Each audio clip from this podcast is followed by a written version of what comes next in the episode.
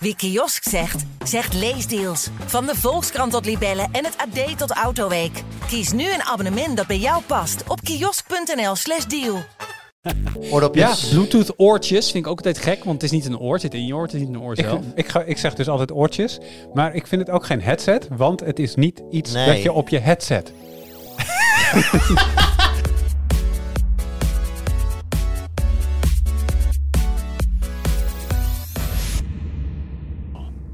Hoi, leuk dat je luistert. Welkom bij een nieuwe aflevering van de Tweakers Podcast. Mijn naam is Wout en vandaag zit ik aan tafel met Arnaud Wokken, Hoi. met Jurgen Ubachs. Hey, hallo. En we hebben een nieuwe stem. We zitten ook aan tafel met onze nieuwe collega, Chef Weller. Juhai. Juhai. Joehai. Nice. Ja, Waar komt. Juhai vandaan? Geen idee. Ik eh, heb dat ergens in Groningen opgepikt, maar het is vast niet Ah, Groningen dus. Ja. Groningen, inderdaad. Mooi hem. Ehm, jij werkt hier nu, wat is het, drie maandjes denk ik? Ja, bijna wel. Zit je bij de redactie? Ja, houd je vooral bezig met alles wat met eh, audio en eh, gewoon AV, of wat we vroeger hi-fi noemden. Mhm. Eh, en jij hebt een eh, redelijk boekwerk geschreven meteen in het begin. Dat het is vorige week online gekomen. Een test van, van tien verschillende, hoe noemen ze ook weer Arnoud? In-ear headsets. Sommige mensen zeggen doppies. ja, Oordopjes. Bluetooth oortjes vind ik ook altijd gek, want het is niet een oor. Het zit in je oor, het is niet een oor Ik, zelf. ik, ga, ik zeg dus altijd oortjes, maar ik vind het ook geen headset, want het is niet iets Nee. dat je op je headset. Ja, want dit heet een... head- Oh. ja, het is, het is, het is wel dubbel. maar wel Nou, daar mooi. kunnen we het zo Headset over hebben, met over headset. überhaupt de terminologie. Maar ook, jij hebt heel veel van dat soort dingen getest en ze zijn ook super populair. Dus Ja. we gaan ook even in op de, de, in dat ding, die dingen. En wat daar... Oortjes bedoel je? Ja, en wat... Nee, die dingen. En wat, eh, wat er allemaal speelt. Oké, ik ben helemaal van apropos. Daar gaan we het zo over hebben. Ik zit, in mijn hoofd zit alleen maar te denken aan andere dingen met set die ook niet ergens op set waar het in zit. Tennis set. Nou, zet je dat dan op tennis? Nee, het is een... Een headset is ook niet genoemd dat, dat nee, je dat weet ik, zet. maar ik, ben, ik, ben nu in deze, ik zit nu in deze fuik, dus ik kom daar niet meer Als je zo meteen de Waarom heet het YouTube-versie... Sorry? Waarom heet het headset? Eh, omdat je ermee kunt praten en luisteren. Oké. Ah, en het is een setje. Er zitten, is een setje. er zitten oortjes met een microfoon in. Ja, ja. Oké. Maar we gaan eerst even kijken of er nog wat post is binnengekomen. En dat is op zich al binnengekomen. Oké, nog een aantal mensen die zeiden waarom meer dan 1 gig internet eh, toch wel interessant is. Ik denk dat we daar wel een beetje uit zijn. Er zijn use cases eh, waarvoor, dat, eh, waarvoor dat interessant is. Ehm, misschien Ja. even... Ja, we- je, je ging, we, we- ging je hier nog verder op in of niet? Want ik vind namelijk dat hij op zich wel een valid point maakt. Dat zeggen dat we tot nu toe, eh Bliksem B was dat, dat zeggen dat we tot nu toe heel veel hebben gelet op hele specifieke dingen waarvoor je dan heel veel data nodig hebt als één use case, zeg maar. Maar zijn punt is eigenlijk dat bij het vergroten van de bandbreedte je juist heel veel dingen naast elkaar zou kunnen doen en dan elkaar niet meer in de weg zit. Op, op het moment dat, sterker nog, we hebben het heel lang, ik weet niet of het nog is, maar heel lang op kantoor is het zo geweest dat als ik mijn Steam library liet updaten op volle snelheid, Ja. dat iedereen op Slack als ze er überhaupt nog doorkwamen, kwam klagen van... hey, wie loopt zijn Steam in de library te updaten?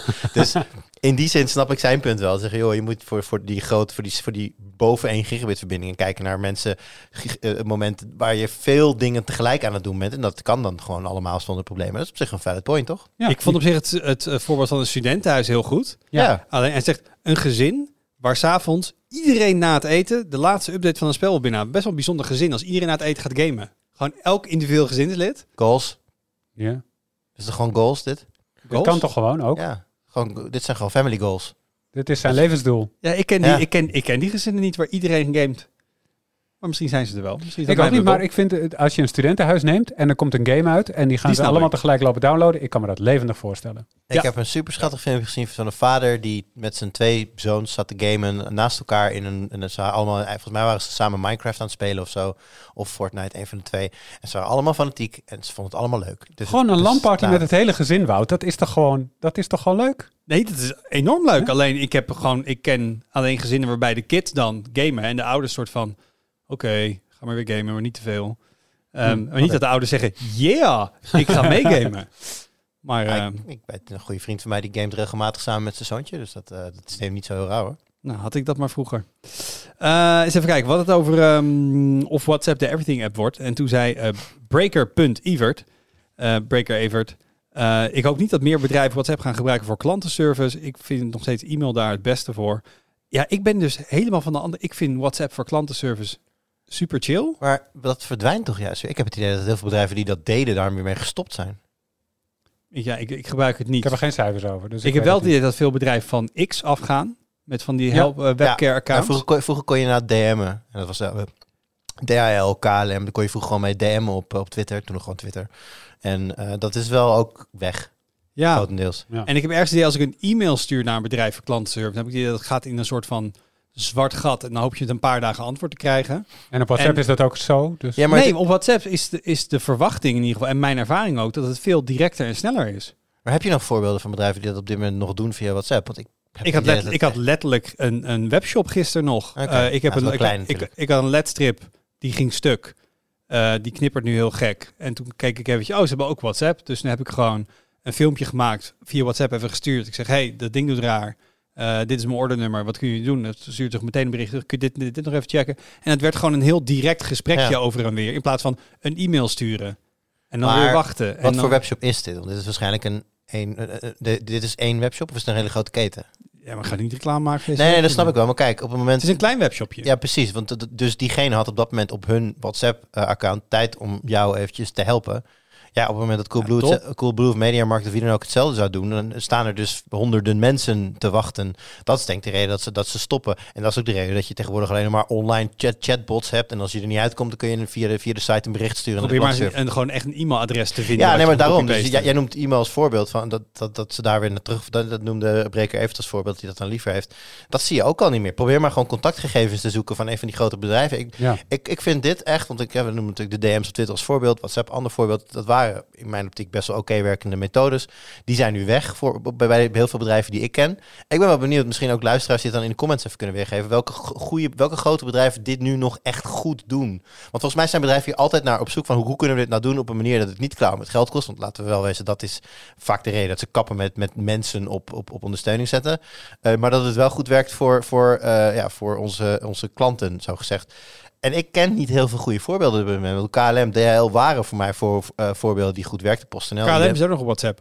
Werkt ook goed. Oké, Ja. nou Ja. goed. Die, eh, maar die, die doen dus wel ook geen dermen meer volgens mij via, via X. nee, X, da- daar zit er Ja. niets op. En ik, om een of andere reden... Maar ik ben wel gewoon even benieuwd. Wat zijn zeg maar de, wat Ja. zijn de beste voorbeelden die mensen kennen? Van dit is een groot. En dan wil ik niet inderdaad de, de buurt super om de hoek of je hebt je de camerawinkel waar je altijd zelf heen gaat. Maar gewoon echt, wat zijn nou grote partijen die dus ook echt veel klanten hebben daardoor, die dit op een goede manier doen? Want ik heb daar, ik heb daar niet een heel helder beeld bij hoe je het nu zou moeten doen als, als multinational. Als, Ja. groot, of als grote Nederlandse partij mag ook. Maar wat Ja. wel een nadeel is, Wout, van eh klantenservice op WhatsApp, dan verschijnt dat tussen jouw chats. En dat vind ik wel irritant. Dan heb je gewoon, daar staan vrienden, kennissen, familie, eh, voetbalteam, school, weet. Allemaal dingen. En daar staat dan KLM tussen, om maar eens een voorbeeld te noemen, die dat doen. Ehm, ik vind het irritant. Het is lastig vindbaar. Ehm, en eh, ja, nee, ik, ik, ben het, ik ben het eigenlijk wel eens met, eh, met Breker Evert. Dat, dat, dat e-mail is mijn geprefereerde. Hoe denk jij erover, chef? Ja, e-mail. Ah, Ja. duidelijk. Ja, ik had eh, een paar jaar geleden heb ik, ehm, had ik een probleem met Adobe, een pakket. Dat moest ik geïnstalleerd krijgen. Mhm. En eh, zoeken, zoeken, zoeken hoe je, hoe je dat, eh, hoe ik ze moest bereiken. Uiteindelijk was het beste, het snelste via Twitter, X dus tegenwoordig. Ehm, maar ja, het, het, het voelde voor mij gewoon zo apart en vreemd. Ik hou er sowieso van om gewoon, als ik dan zo'n probleempje heb, eh, ik heb hulp nodig, stuur ik een e-mail en dan ga ik weer wat alles doen. En als het antwoord komt, dan pik ik dat op zodra ik daar klaar voor ben. Vind ik prima, weet je wel. En eh, met DM gaat het allemaal wat directer en dan voel je misschien een soort van drang om er Ja, om het in de, in de gaten te blijven houden en zo. En nou ja, goed, dat komt niet altijd even lekker Alle, uit. alle momenten dat ik klantenservice langzamer wilde dan dat het ging. Nooit. Nee, daarom. dus ik, ik snap, ik, ik hoor wat je zegt. Maar dat vind ik het allerfijnste aan WhatsApp. Omdat de verwachting bij het medium is dat het snel medium is, heb ik het idee dat er ook gewoon sneller gereageerd wordt. Dus als ik snel Mhm. iets gedaan wil krijgen en ik Ja. stuur een e-mail, of het ergste, je omschrijft het net, bedrijven waar je dus niks kan vinden, behalve een contactformulier op de website. Dat is echt zoiets, dan weet je, dit gaat dagen duren. Hoi, ik ben Appy, de chatbot. Waar kan ik je mee van helpen? Waar kan ik je mee helpen? een contactformulier en dan maximaal 250 tekens of zo. Of woorden. En dan kun je nog ineens je hele verhaal erin kwijt en je kan geen e-mailadres vinden. Dus tot nu toe, als, er, als ik dan een vertraging met een vlucht heb of zo met KLM, ja, dan ga ik zeker weten op WhatsApp. Want dan weet ik, dit heeft nu urgentie. En heb ik het gevoel dat de kans dat ik snel geholpen word groter is, dat ik een e-mail naar ze stuur. Dus ik vind niks. Ik vind het, het medium e-mail niet erg. Alleen ik heb graag een hoge reactiesnelheid. En als ze heel snel op e-mail zouden reageren, vind ik dat ook prima. Gaan we lekker een soort DM'ig e-mailen heen en weer. Maar mijn ervaring is dat dat vaak een stuk trager gaat als je het via e-mail doet. Zijn jullie wel eens ooit echt goed geholpen door een chatbot? Een chatbot. Ik zit me echt af te vragen Nee. of, het ooit Nee. gelukt is via Nee. een chatbot. Maar ehm, dat is ook eh, eh, een doelgroep ding. Zeg maar, wat, wat ze willen is natuurlijk zorgen dat, de dat de meest duidelijke vragen even worden afgevangen. Ja, ze willen in principe... heb je de stekker eruit getrokken? Eigenlijk is het een, soort van frequently asked questions Ja, verpakt in een bot. Ja. Ja. Maar je tikt dan een heel... Oké, je kan je vraag stellen. Dan denk je bij jezelf van... Nou, even, ik probeer het wel gewoon. Dus ik tik, jij tikt daar een heel verhaal in. Ik begrijp uit je vraag dat je vraag gaat over je abonnement. Klopt dit? Ja, dat klopt inderdaad. Ik heb net freaking 400 woorden geschreven over waarom ik mijn abonnement van, van E ESPN niet gekoppeld krijg aan mijn... Aan mijn nou goed, heel lang verhaal. In ieder geval... Dit is een losse podcast waar je in kan dit rennen. is, dit is, het, is zo, het, is zo, het, het slaat zo nergens op die chatbot. Kijk, ga daar eens een keer Bart in verwerken of ChatGPT 4.0. Dan, kunnen Nou, we- dat, dat, dan, dan dat kunnen we gaat letterlijk... vast ook gebeuren. Ja, Dit maar- gaat ook gewoon gebeuren. Ja, prima. Laten we dat heel snel doen. Dan hoeven ook al die andere, andere ons ook helemaal niet meer te doen. Want dan is het gewoon echt goed. Maar zoals het nu is, al die chatbots, oh, hou er alsjeblieft mee op. Ik word er echt gefrustreerd van. Ik merk het. Ja. Maar dat mag ook gewoon. Daar is ook gewoon ruimte voor. Eh, even kijken. Dario NL. Die zei nog even op aanvulling op het Xbox-gesprek. Met name Call of Duty. Hij noemde nog eventjes Minecraft. Is ook van Microsoft. Komt toch ook al meerdere jaren, inclusief DLC en nieuwe versies, naar Nintendo en PlayStation. Dus het kan wel. Nou, voor mij klopt het ook wel. Ik weet niet, En- ik zou, het, ik zou het aan de chatbot vragen. En volgens mij is dat vooral ook omdat onder de streep ze besloten hebben of uitgerekend hebben. Zo verdienen wij er het meeste geld aan. Nou, ja, dat is serie- hij heeft gelijk, natuurlijk. En dat hebben we vorige keer natuurlijk ook gezegd. Hè? Call of Duty eh, wordt sowieso nog tien jaar naar PlayStation. En toen zeiden we ook al van ja, en als het daar als een tierenlier op verkoopt, dan ehm, waarom zouden ze het in vredesnaam mee stoppen? Want Ja. Microsoft heeft ook aandeelhouders. Ja, uiteindelijk, uiteindelijk kijk, kijk, zitten daar volgens mij gewoon mensen wiens werk het is. Hoe gaan we zoveel mogelijk geld verdienen? En als, dan kan op één manier, nou, als we het exclusief maken, dan verkopen we zoveel extra Xboxen van de Call of Duty spelers waarvan we dan verwachten dat ze overstappen. Maar als we dat niet doen, dan blijven de Call of Duty spelers daar. Maar dan verko- kopen ze wel gewoon elk jaar X, be- geven ze elk jaar X bedrag. Nou, dat, dat- die rekent Of soms... Twitterbedrag, dat kan ook. Wat zeg je? X-bedrag of Twitterbedrag. ja, ik zie je op Twitter bedrag. En ehm, ja, dan, dan, dat, daar, komt, daar komt een best case en een worst case scenario uit. En dat zal, een, dat zal de keuze gaan drijven over tien jaar. Ik denk ook dat het doelgroep is. Ik denk dat eh, Minecraft een doelgroep heeft die eh, overwegend jong is, vraagteken. En die zijn denk ik minder geneigd om even een console bij te nemen van 400 euro voor één game. Want eh, zoveel zakgeld krijgen ze niet. Dus ik, ja, dan is het logisch om het op Geef zoveel mogelijk... kind niet zoveel zakgeld? Dat vind ik een beetje karig. Ja, weet je, ik wil niet dat hij die 500 euro per maand uitgeeft aan elke keer weer een Playstation of een Xbox. Weet je, ook wel eens iets anders. Ja, ja oké, dat is wel waar. Nou goed, we gaan, eh, we gaan het zien. Maar het punt dat hij maakt van dat, dat het feit dat het, eh, exclusief, dat het exclusief zou kunnen zijn, niet betekent dat het ook exclusief gaat worden. Dat is, dat is helder. Point well made. Ehm, dan zegt eh Super Dirt. Ehm, Mhm. Dat logo rechtsbovenin. Gebruiken jullie de microfoon als speaker of wifi extender? Zullen we dan... Ja, daar ja, als je op. YouTube Ja, nu kijkt, daar. gaat, om, Ja. het Dit gaat om logo. dit logo. We moesten eventjes hierop studeren, want we snapten de opmerking niet zo goed. Ik heb te pakken. Oh, lukt niet. Ik kan niet pakken. Ja. Je kan hem niet pakken. Nee. Ja, En in ons YouTube-framepje zie je inderdaad een microfoon. En volgens mij bedoelt hij, in plaats dat de geluidsgolfjes erin gaan, gaan ze eruit. En dat Ja. hebben wij nog nooit eerder opgemerkt. Nee. En het is ons logo al vijf en een half jaar. En hij is de eerste die het zegt. Dus ik denk ook niet dat we het gaan aanpassen, want dit, dit is gewoon wat het is. Nu wordt dit gewoon ons ding, hè? Gewoon, Ja, dus als je alleen de audioversie luistert, slinger YouTube even aan, dan weet je waar, weet je waar dit over gaat. Dus als, volg- dus als volgende do-it-yourself project wordt, hoe bouw je een microfoon om tot wifi extender? Dat is wel cool. Ja, Gewoon leuk. En, en moeilijk waarschijnlijk. Gewoon maar, run with it en dit echt in de praktijk gaan doen. precies. Hmm. Ik zat even met Olaf erover. Als hij nou een, een hele kleine wifi extender vindt en dan kopen we een hele grote microfoon en dan gaan we de, in, de Ja. innards gewoon omwisselen. Ja. Ja. Alright, dan gaan we door naar ehm, Wie heeft het laatst? Wie heeft het laatst? Ja, en dan ga ik even live kijken. eh, wat, wat, wat, wat. ja, een floppy disk. Ik denk dat dat allemaal gewoon echt niet. Ik denk dat het is denk ik Thomas, maar die zit hier niet. Met zijn met zijn zelfbouwen 1998 per se. Oh, wie heeft het laatste floppy disk gebruikt, was dan de vraag. Ja, ja, ja. Maar Ja. Dat, dat is niet hier aan tafel. Wie heeft het laatst een bericht op het forum geplaatst? Eh, ik heb maandag gereageerd op iemand die iets aan eh, over de eh Forza review vroeg, die Yannick weliswaar heeft geschreven, maar waar ik uit, vanuit mijn positie als game reviewer op gereageerd heb. Ik denk dat dat mijn laatste reactie is geweest op het forum, dus ik zeg maandag. Was dat in de ochtend of de middag? Dat was vlak voor de lunch. Oké, ik heb maandagmiddag nog ergens gereageerd, Arnaud. Ik zit nu even diep na te denken. Ehm, het zal in geachte redactie zijn geweest, maar ik kan me even niet voor de geest halen of het nou... Was dat vanochtend of was dat een DM? Ik denk dus eh, woensdagochtend. Chef, heb jij al op het forum gewaagd? Heel lang geleden. nou, dan, dan zetten we jou achteraan de lijst. Ja, ja. Heel lang geleden. Ehm, en dan mag Arnoud eh, de dans eh, openen met zijn woensdagochtend. Ja. Wat is je highlight? Ehm, ik wou beginnen over Qualcomm. Nou, doe het Ehm, eens. Want die hebben, die hebben iets raars gedaan. Ja, een, een paar rare dingen eigenlijk. Te beginnen met. Te beginnen met, kijk, ik ben, ik ben een ritmisch mens. Laat ik het Ik heb je wel zien dansen. Nou, dat, Ik bedoel niet- kan best een beetje... Zeker. Nee, ik heb geen ritmegevoel. Ik heb wel ritmegevoel in zeg maar dagritme, eh, eh, maandritme, jaarritme. En, ehm, en, en de techsector heeft ook een sterk jaarritme. En nou ja, je kan je er wat bij voorstellen. iPhones komen in September. september. Ja, sorry, ik kom niet meer uit dat ritmeverhaal. Ik zit Ja, nee. Je zit nu Arnoud op een Moam die gewoon Ja. lekker losgaat op de muziek in de silent disco. Maar eventjes voor mensen die dat referentiepunt niet hebben. Oké. Eh, Ehm. ja, ritme. September voor de iPhones. Precies, de E3 is in. Jur, Juni, juni. als die komt. Nou, en een nieuwe Qualcomm sok. Die krijgen we in Het najaar, winter. eind november, begin december. Oké, ik Helemaal heb goed. het zo scherp had ik niet. Ja, ja, nou, ik, ik keur het goed. Die is er nu. Eind oktober. Nou, bedankt voor Ik ben helemaal in de war.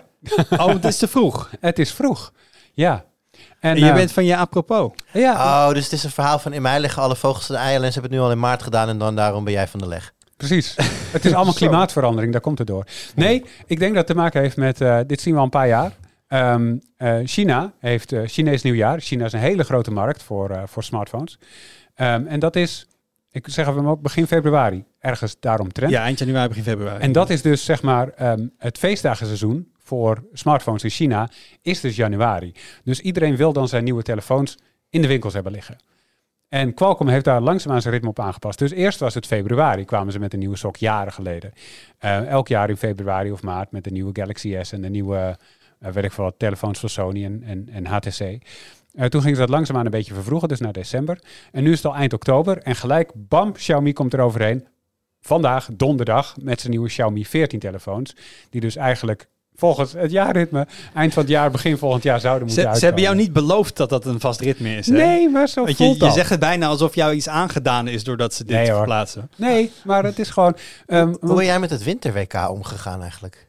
Ja, ik vond het verschrikkelijk. Ja, dat dacht Ja. ik wel. Maar ehm, eh, nu ben ik van hem apropos. Ehm, Sorry. Maar, Maar, even eh, los van het ritme. Ik kan me zo voorstellen dat mensen die minder ritmisch zijn als jij... zich nu ook afvragen... hey tof, Qualcomm heeft een nieuwe high-end chip voor smartphones. Is dat wat? Aha.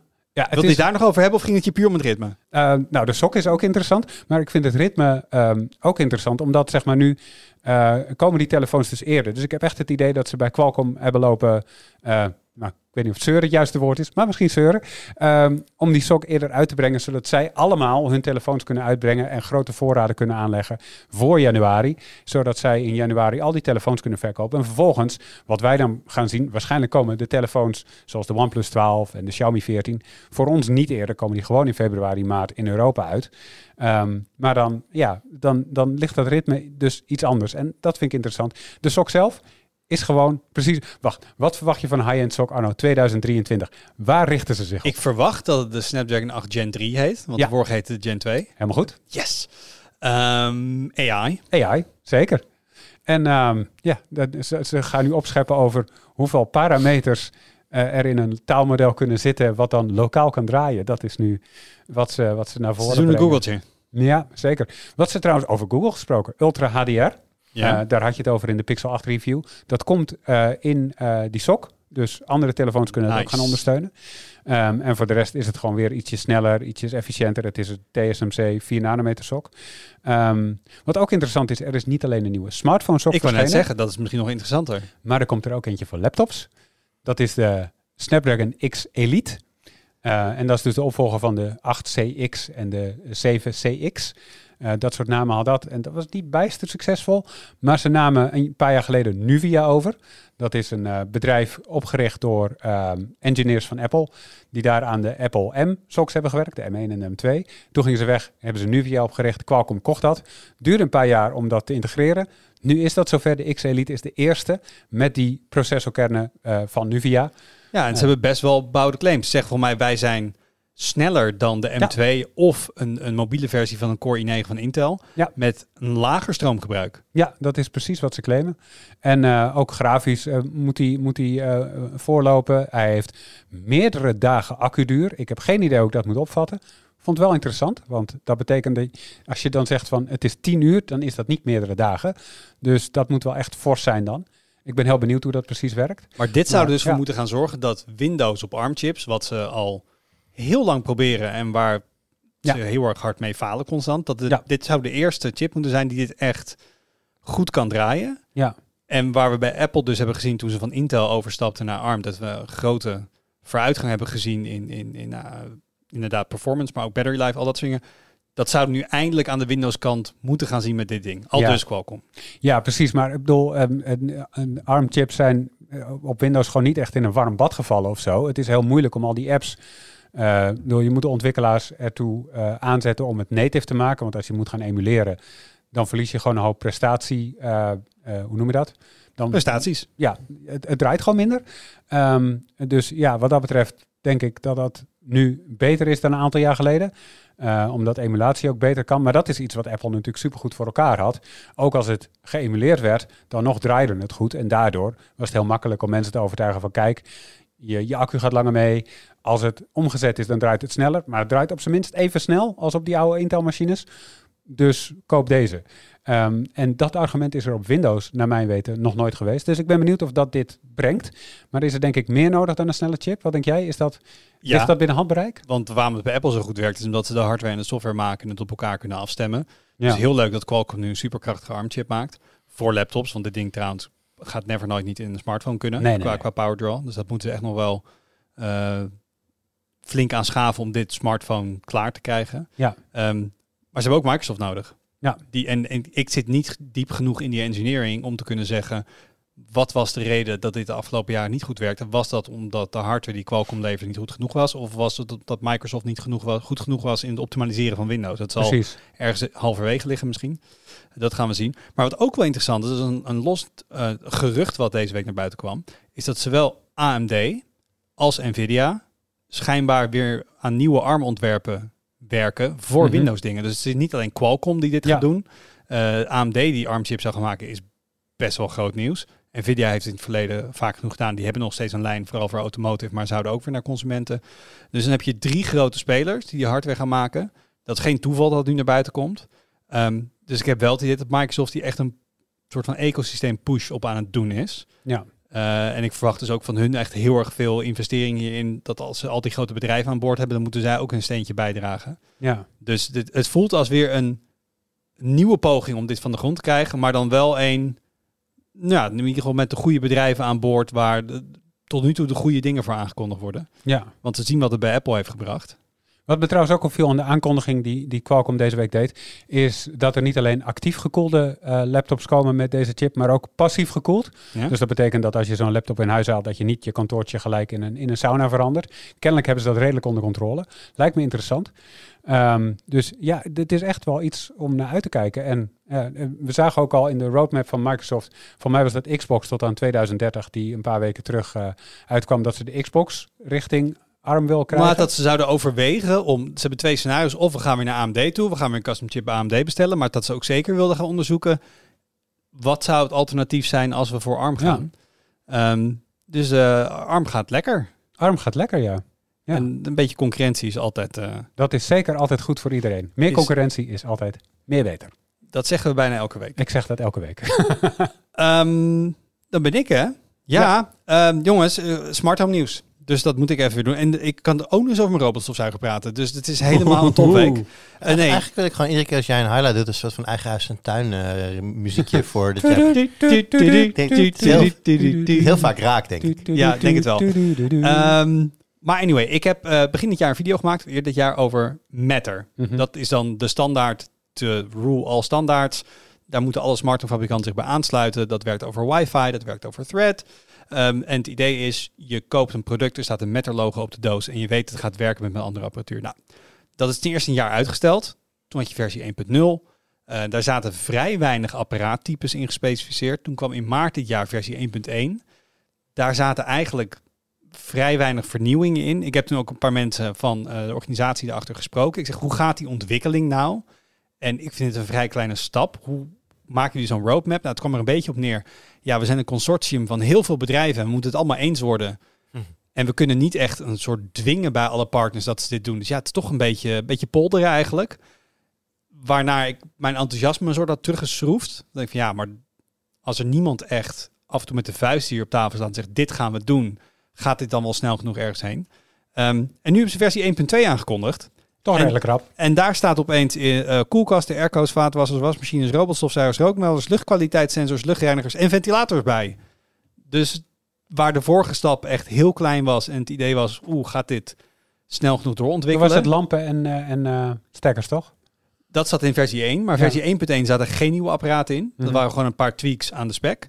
En nu opeens een hele bubs nieuwe apparaten, een hele lijst van nieuwe partijen die zich hebben aangesloten. Ehm, dus het kwam voor mij een klein beetje uit het niets. Ik dacht van, nou, dan komt versie 1.2 en zegt, nou, we hebben wel één dingetje toegevoegd. Ehm, maar ze maakt nu een soort inhaalslag. Dus dat is wel, ehm, dat is wel positief. Eh, en ik zag dus robotstofzuigers. Tuurlijk. En daar werd ik helemaal blij van. Want dit is dus wel echt een. ehm, waar dit dus echt je, waar je het effect hiervan kan zien. Ik heb een robotstofzuiger, die kan ik aansturen eh, via een app. Die zit in mijn smart home. Maar dat kan alleen via de cloud. Als het internet eruit ligt, kan ik dus niet rechtstreeks communiceren met dat ding. Dat vind ik Dan heb je een vies huis als het internet eruit ligt. Dan kan ik met de hand nog steeds stofzuigen. Ik ben niet verleerd. Ja, wie Maar- doet dat nou? Nee, maar dit is precies zo'n situatie dat ik denk, dit is, zou niet nodig moeten zijn. Ik heb geen internet nodig om dat ding wat ik fysiek daar zie staan, een signaal te sturen. Ehm, ik heb dan eentje van Roborock en die hebben dus ook gezegd, eh, we zijn nu heel, we zijn aangesloten bij de Met Airlines en we gaan dit ook voor onze modellen uitbrengen, eh, begin 2024. Dus dan geef je eigenlijk mensen die zo'n ding hebben, meer controle terug over hun eigen smart home apparatuur. Waar je Ja. dus tot nu toe dan alleen maar met een internetverbinding en hun servers, waar het dus nog bij komt als dat bedrijf over vijf jaar op de fles gaat, en de servers gaan offline, dan zou je dus dat ding niet meer kunnen aansturen. En nu, doordat ze dit gaan implementeren, heb je dat probleem dan niet meer en krijg je die controle terug. Dus daar ben ik dan, nou, daar zit ik al heel erg op de trom over te slaan. Het is je eigen hardware, het moet niet via internet. Ja. Ehm, dus ik werd heel blij toen ik dit las. Allemaal nieuwe apparaattypen, dus ook vaatwassers, koelkast. Ik zou niet heel goed weten wat je met een smart koelkast moet. Je, Hey, mel- je- je melk is op. Je melk is over datum. Ja, met camera's en zo. Maar gewoon voor je, voor je vaatwasser, dat je hem inderdaad vanaf je telefoon kan programmeren. Dat Ja. het 's ochtends om zeven uur klaar moet zijn. Je Of wasmachine dat je melding krijgt dat je handdoeken en onderbroeken weer schoon zijn. Hartstikke leuk. Of, of dus als we gaan richting eh, echt dynamische uurenergietarieven. Ja. Dat dus je systeem thuis kan kijken. Oké, je vult alvast je vaatwasser. Je doet er een blokje in en je doet hem dicht. En dan mag het huis uitzoeken. Dan zeg je het moet gewoon morgen voor die tijd moet het ergens gedaan zijn. Ga jij maar uitzoeken wanneer het het goedkoopst is om dit ding te draaien. Ja. En dan kun je hem zelf aan en uitzetten remotely. Als prijs is onder zoveel Ja, cent, dan zet aan, zet aan. vaatwasser. Dus ehm, Wel een uitzondering in opbouwen dat als op een gegeven moment een bepaald tijdmoment verstreken, tijdmoment, een bepaald tijdstip verstreken is, dat hij dan moet gaan draaien. Want anders heeft hij niet gedraaid. nee, een laatste, een laatste mogelijke tijd Ja, inderdaad. precies. want dan moet het wel is die stuk of was de prijs te hoog? Ja, sorry, sorry, was te duur. En dan moet je hem weer open doen met de hand gaan afwassen, want de energie is te duur vandaag. Ja. dus, eh, maar dus voor mij dan specifiek mijn robotstofzuiger. ehm, ehm, as soon as the first half of 2024, zeggen ze. Oké. Maar- Ah, maar dat kan in 2 januari zijn, maar ook eind juni. ja. ja. Of uitgesteld worden. Aan de andere kant, we missen nog steeds energy management, we missen nog steeds camera's. Er zitten nog steeds dingen niet in. Ehm, maar ik ben een klein stukje positiever over de mate van vooruitgang in dit hele Ja. verhaal. Gaat- Lekker bezig. Hey eh, chef, ben jij een smart home eh, liefhebber? Nee. Eh, het zou het kunnen zijn, maar ik, ik zit nu eh, op een plek waar ik hopelijk toch wel binnenkort ga verhuizen. Oh ja. En dan Eh, is het niet heel zinvol om nog in eh, dat soort dingetjes Ja, te dat gaan ik- investeren. Dat zei ik ook toen ik in mijn vorige huis woonde. Nu woon ik inmiddels ruim twee jaar in mijn nieuwe huis. Ja, nog steeds niet echt eigenlijk. Dus Mm. Misschien ligt het je ook gewoon niet. dat zou het me sowieso niet. Nou, ik maar kom als bij mensen thuis dat ik denk van soms, sommige dingen zijn dan best handig geregeld. Dan denk ik van, ah ja, zou ik eigenlijk ook moeten hebben.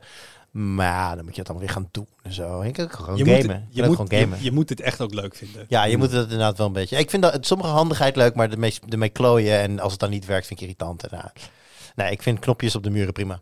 En ik vind het ook niet zo, niet zo vervelend om soms een knopje te moeten indrukken. Nee, Het is ook een beetje afwisseling van je normale bezigheden. Gewoon even iets anders doen. En nog steeds Even- hilarisch als ik met mijn vrienden van mij thuis die dan alle lichten eh, zeg maar, hebben geregeld. Dat ik dan op een knopje druk en dat ik daarmee dus een hele lichtplan in de, in de war gooi. Ja. Dan heb ik hem dus hard. Oh, dat is jouw lol. Ja. dat, vind ik grappig. Ja, dat vind ik grappig. Ja, dat herken ik wel, Ik doe het niet eens expres. Hè. Ik zet gewoon licht uit en dan eh, heb je het licht uitzet. Ja, ja, dat moest niet. Oh. Je- Jouw alignment is chaotic. Het is wel... eh, Chaotic Evil. ja, het is gewoon bijna chaotic neutral. Maar gewoon af en toe eventjes op het knopje drukken. Ehm, maar dan komen we bij de highlights eh, van, eh, van Jur. Ja, zeker. Over knopjes gesproken. Dat doe je bij gamen inderdaad ook heel veel. Eh, ja, jullie hebben het waarschijnlijk wel meegekregen. Ik dacht, ik, ik wilde het er misschien vorige week over hebben, maar even afgewacht. De, de launch is nu dan daadwerkelijk geweest. Of is deze week in ieder geval City Skylines 2. Veel mensen op gewacht.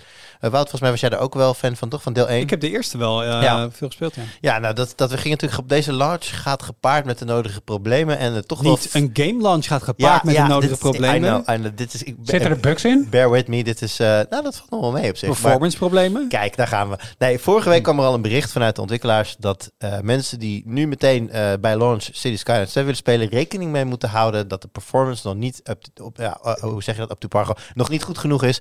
Hangt zeer af van, van je daadwerkelijke setup die je thuis hebt. Zijn bepaalde eh, processors die meer en minder problemen veroorzaken.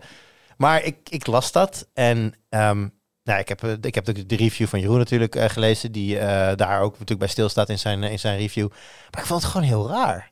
Want ik heb zoiets van, je, de, de, officiële uitleg is trouwens, er zijn problemen, we gaan de performance verbeteren, maar in de, wij vinden dat in de eh, fase van ontwikkeling waar we zitten, dat het, dat het beter is om de game wel uit te brengen en dan gaan we het daarna lekker fixen allemaal. Dat klinkt bij mij in de oren als het geld is op, dus we gaan... De, dus, We moeten de verkoop dus, in, want we de- moeten dus we gaan hem eventjes, ja, we verkopen het vast en dan gaan we met het nieuwe geld gaan we hem fixen. Het, ik weet het niet, ik kan, ik kan er niet zo goed bij. Ik vind het zo gek. Ik vind het niet heel... Het is een beetje, you said the quiet thing out loud. Ik bedoel, je- we weten dat bedrijven dit doen en ja, dat ze dingen en niet- meestal komt het na release. Bijvoorbeeld, weet je wel, eh hoe heet het, CD Projekt Red die natuurlijk in de week van de release van Cyberpunk zegt van, van we zijn op de hoogte van de vele problemen die er zijn. En nou, dat, op een gegeven moment was er ook iemand op internet die die brieven aan het verzamelen was. Die had op een gegeven moment een collage van, ik geloof, zes, zes, zes verschillende brieven met, met dezelfde strekking. Namelijk, ontwikkelaar geeft aan dat, dat, dat er problemen zijn. Maar dit kwam dus nog voor release. Voor Het is wel heel netjes eigenlijk. ja, hou er even, ja, het is zin een hele eerlijke waarschuwing van, goh, hou er even rekening mee dat we nog niet echt geoptimaliseerd hebben. Dus hij draait nog niet zo goed. Het is, is dit nou goed dat ze dat doen? Want ik vind het wel heel transparant en netjes en respectvol tegenover je gebruikers. Want je zegt, jongens, weet, dit gaat waarschijnlijk niet goed rijden op deze hardware. Dus misschien moet je het ook wel niet kopen als je die hardware hebt. We waarschuwen jullie. Dus denk ik, nou, dat vind ik wel sympathiek. Nou, ze je- zeggen niet zelf welke hardware wel en niet goed draait. Hè. Kijk, ze geven wel aan, je kunt maar beter eh, een serieuze game PC hebben om dit echt goed te kunnen draaien. En ze zeggen ook van, nou, later met optimalisatie zullen waarschijnlijk wat minder goede platformen ook er beter uit gaan zien. Ze zeggen niet letterlijk van, goh, mocht je nou deze processor hebben, dan heb je echt een probleem. Moet je niet- Zo, zo diepgaand is het nou ook weer niet. Maar is het netjes? Ja, ik vind het wel netjes. Maar ik vind het, even zeg, ik vond, mijn eerste reactie is dat ik het gewoon raar vind. En dat ik bij mezelf denk van, oké, maar als je dit weet. En ja, goed, ik weet niet precies hoe, op, hoe lang optimalisatie voor zo'n game moet gaan duren. Maar het is, eh, het najaar duurt nog lang genoeg. Je wil hem eh, voor, voor, voor Sinterklaas en kerst, of internationaal, voor kerst wil je hem in de winkel hebben. Waarom push je hem niet naar eind november? Heb je in ieder geval een maand. Ja, ik weet niet inderdaad hoeveel tijd ze nodig hebben. Ze hadden ook nog wel gezegd, en als je deze en deze en deze en deze en deze grafische instellingen uitzet, dan draait hij oké. Joh, Ja, ja ik, ik, volgens mij Global Illumination en Volumetric, volumetric Lightning, eh, eh, Lighting. alle, en alle mooie dingetjes alle- en volk ja, en dat soort dingen. Als je nou gewoon de game lelijk wil spelen, doe het niet zo moeilijk met al je eisen. Dan- 84 dan bij draait hij ook 320 goed. pixels, ja. Ja, nee, maar dat, dat, dat stond er inderdaad. Dan kun je, dat is een tijdelijke workaround tot ze het gefixt hebben. Ja, nee, mijn- mijn, wat ik zeg, mijn, mijn eerste reactie gaat dan toch echt naar gewoon van, had hem uitgesteld. Ze Ja. hebben de consoleversie, hebben ze ook uitgesteld. Weet je, ze, brengen nu in eerste, hij is nu in eerste instantie alleen op PC uit. En de consoleversie is volgens mij naar 2024 eh, geschoven. Oh, wauw. Of, of- ja, weet ik niet helemaal zeker, maar in ieder geval uitgesteld. Die is, die is nu nog niet uit. Ehm, ja, snap ik ook wel, want dat is voor een console toch lastiger om misschien te spelen met settings en dat soort dingen. Dus dat, dat, dat moet eigenlijk gewoon werken. Maar ik moet box. zeggen, ik, ik, ik had dus, denk ik, eh, toen zodra de release date bekend was gemaakt, dat doe ik vaak met games die ik allemaal spelen, dan zet ik even een reminder in mijn agenda op de dag dat die uitkomt. Dus ik zag twee, drie weken geleden, ik was een beetje aan het kijken, wat is de komende week in mijn agenda. Ik zag, hé, hey, dan komt die dinsdag komt die game uit. En toen zag ik dit bericht van ze. En toen dacht ik, ja, die ga ik dus Niet Niet- meteen. Nee, dus ik, ik voel mij heel erg geholpen door die transparantie. Want ik wil die game op termijn echt wel spelen. Ja. Maar eh, anders, als er helemaal niks over naar buiten was gekomen, was ik misschien wel zo'n gekkie geweest ja. die me gewoon gepreorderd had. Want ik vond de eerste zo leuk, ik ga hem spelen. En nu Ja. heb ik dat niet gedaan, dat de ontwikkelaar zelf mij gewaarschuwd heeft dat de game nog niet helemaal af is. Ik weet niet of dat helemaal de bedoeling was, maar eh, Ja. Eh, dat is wel het effect voor mij. Dus ik ben er dan wel blij mee dat ze dat eerlijk naar buiten hebben gebracht. Dat ik even kan wachten. En voor losstaan, wat vind je, van, wat vind je ervan dat voor de, voor de mods de Steam Workshop niet meer wordt ondersteund? Ik was een hele vanilla speler, dus Ah, ik heb, ik heb maakt niet uit. modding Ze komen zo. Ze komen dus, ja, dat is nog steeds niet helemaal duidelijk. Dat legt Jeroen ook uit in zijn review. Ze komen, ze, komen kennelijk met een eigen platform voor de mod community. Om de, en, en ze- waar dan mods op kunnen uitgewisseld worden. Maar ja, Steam Workshop werkt gewoon heel erg lekker. En het is gewoon vooral jammer dat het daar niet op kan. Maar de tijd dat ik alles op mijn PC binnen Steam kon afhandelen, dat was ooit zo. En nu heb ik dan de EA Launcher Ja. en de Ubisoft app en eh Ja, GOG nou, en al die dingen. Kijk, het probleem van al die losstaande dingetjes is ehm, dat... Of nou ja, kijk, van Steam kun je er redelijk van uitgaan dat over 10, 15 jaar Steam nog wel draait en jouw library voor het grootste gedeelte intact is. Noteren we deze even, toen komen we over 15 jaar Zeker, terug. hier Ja, komen we op terug. Oké, is goed. Over 15 jaar zie ik jullie hier aan deze tafel. Oh nee, niet aan deze tafel, want dan zijn we in een ander pad. Maar, eh, nee, eh, maar goed, eh, Steam is een stabiel platform. Op het moment dat een ontwikkelaar of een kleine uitgever zelf een platform gaat maken om, dingen uit te wisselen waar je misschien ook je game aan moet hangen. Maar wat gebeurt er als, die, als, als dat bedrijf op, eh, op zijn kop, eh, hoe zeg je het, over de kop gaat? Ja. failliet gaat. Ja, eh, hoe, hoe, wat, wat weten we over de ondersteuning? Dus daar zit ook een klein risico in. Stel dat jij over tien jaar nog steeds lekker City Skylines 2 wil blijven spelen. Ja, met Steam nou, durf ik aardig mijn hand voor in, voor in het vuur te steken dat dat kan. Met deze ontwikkeling. Met een, met En ze hebben het al druk genoeg, want ze hebben geen eens genoeg mensen om die game te optimaliseren.